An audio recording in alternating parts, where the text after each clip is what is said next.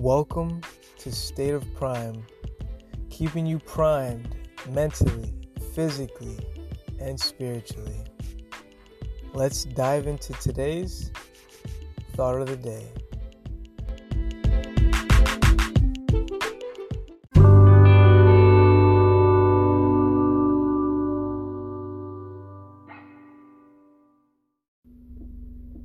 My fellow primers, afternoon, my fellow primers, today. Okay, let me stop. I thought I'd go a little, try something new, but that's not me.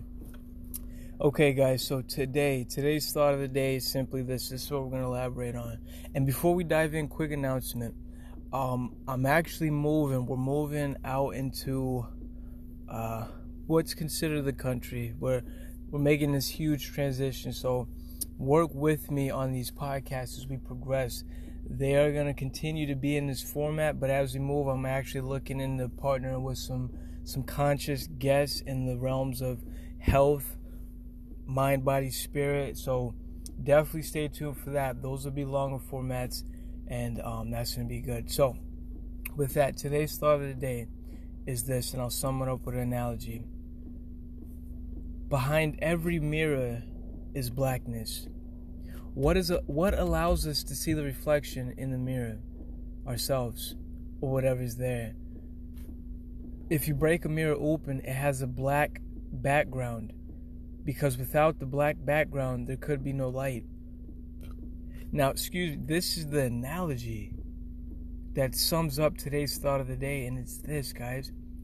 Every experience that is dark, light comes from this.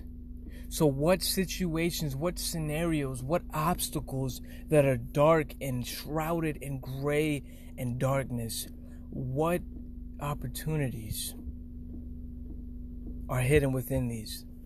You know what? This was actually a bleak experience for me.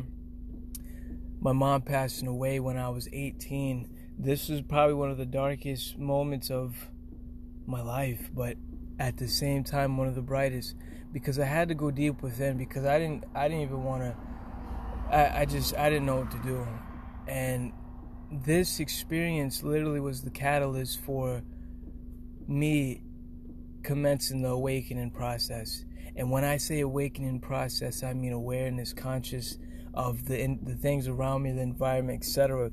And this has been an ongoing process since that very inception, that very day that my uncle came, but like his energy, I could just tell something wasn't right. And, you know, he came and got me from school, picked me up, and I'll never forget it. He was at the end of the hallway, and I'm coming, and I get halfway, and he kind of walks, and he just stops.